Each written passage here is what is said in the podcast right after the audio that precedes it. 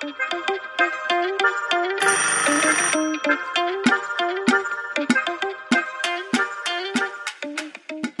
Anruf Wort, so heißt unser Podcast durch die Fastenzeit. Wir begrüßen Sie wieder ganz herzlich zurück. Wir, das sind Gregor Giele und Schwester Elisabeth Mucher. Und wir freuen uns jetzt auf das nächste Bibelwort, das uns Rita Kurzur per Anruf zuspielen wird.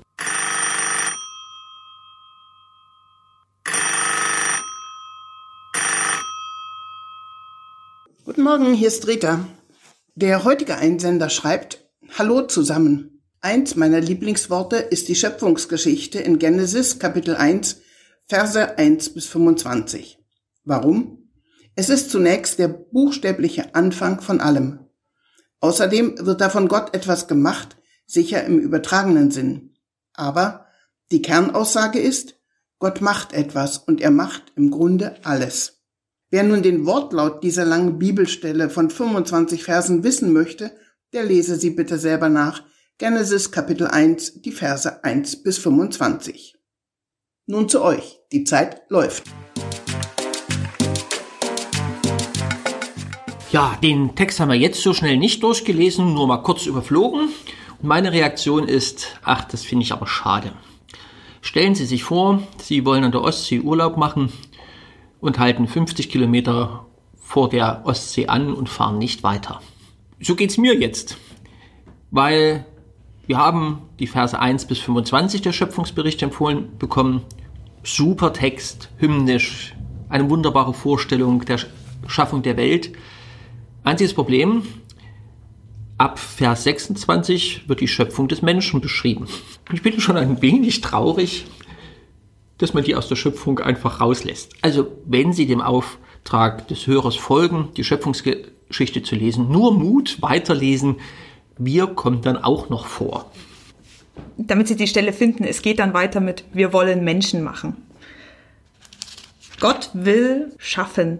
Ich finde dieses Bild, warum schafft Gott überhaupt etwas? Warum, warum, ja, lässt er, lässt das nicht gut sein, so wie es schon vorher war oder wie auch immer?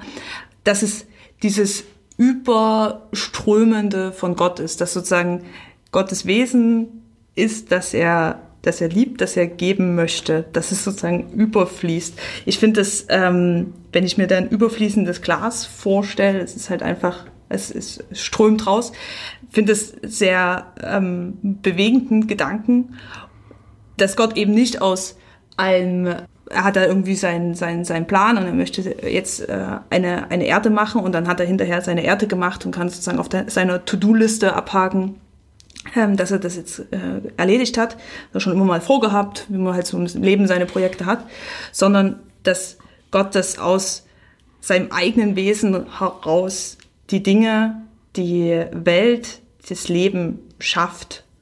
Und dieses, diese, diese Liebe, die kommt bei mir an. Deswegen ist es, glaube ich, tatsächlich interessant, dass Gott am Ende Menschen schaffen möchte, dass er uns schafft, immer wieder neu erschafft und zwar nicht als sein, sein Projekt ähm, oder sein Punkt auf der To-Do-Liste, sondern als etwas, das aus seinem eigenen Wesen herauskommt.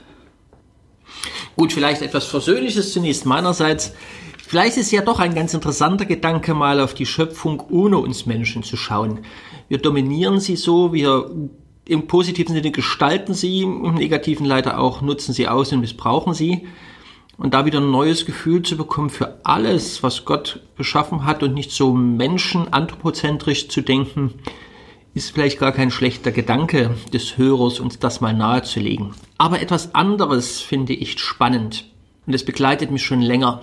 Am vierten Tag der, der Schöpfung schaut Gott auf das, was er gemacht hat und es kommt das dann wiederkehrende und siehe, es war sehr gut.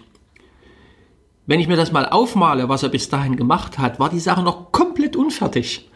Ja, Himmel und Erde waren getrennt, Wasser und Land und ein paar Lampen waren am Himmel, größere und kleinere. Und er kann schon mit dem Unfertigen, was noch im Wachsen ist, zufrieden sein. Das empfehle ich in der geistlichen Begleitung immer mal Menschen, aber auch mir selbst, sich vor Augen zu führen.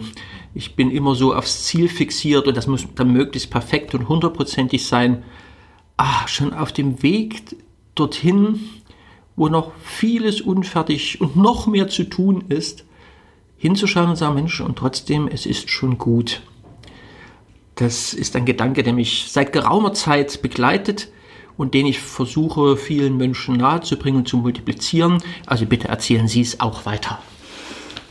Und noch einen Schritt zurück spricht Gott ganz am Anfang, es werde, es werde Licht und so weiter. Er sagt nicht, ich mache jetzt Licht, sondern er sagt, es werde.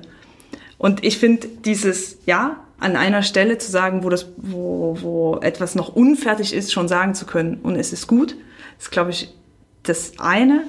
Und am Beginn oder auch an jedem Punkt eines Weges zu sagen oder auch im Blick auf mein eigenes Leben sagen zu können, es werde, finde ich einen sehr schönen Gedanken, ähm, der, der für mich in die Zukunft weist, da, da wird etwas entstehen, da wird etwas geschaffen werden, es werde. Hausaufgabe. Herzliche Einladung, heute auf die Suche zu gehen und drei Dinge an der Schöpfung zu entdecken, wo Sie sagen, oh, das ist aber sehr gut. Und im Sinne unseres Hörers, es darf kein Mensch dabei sein.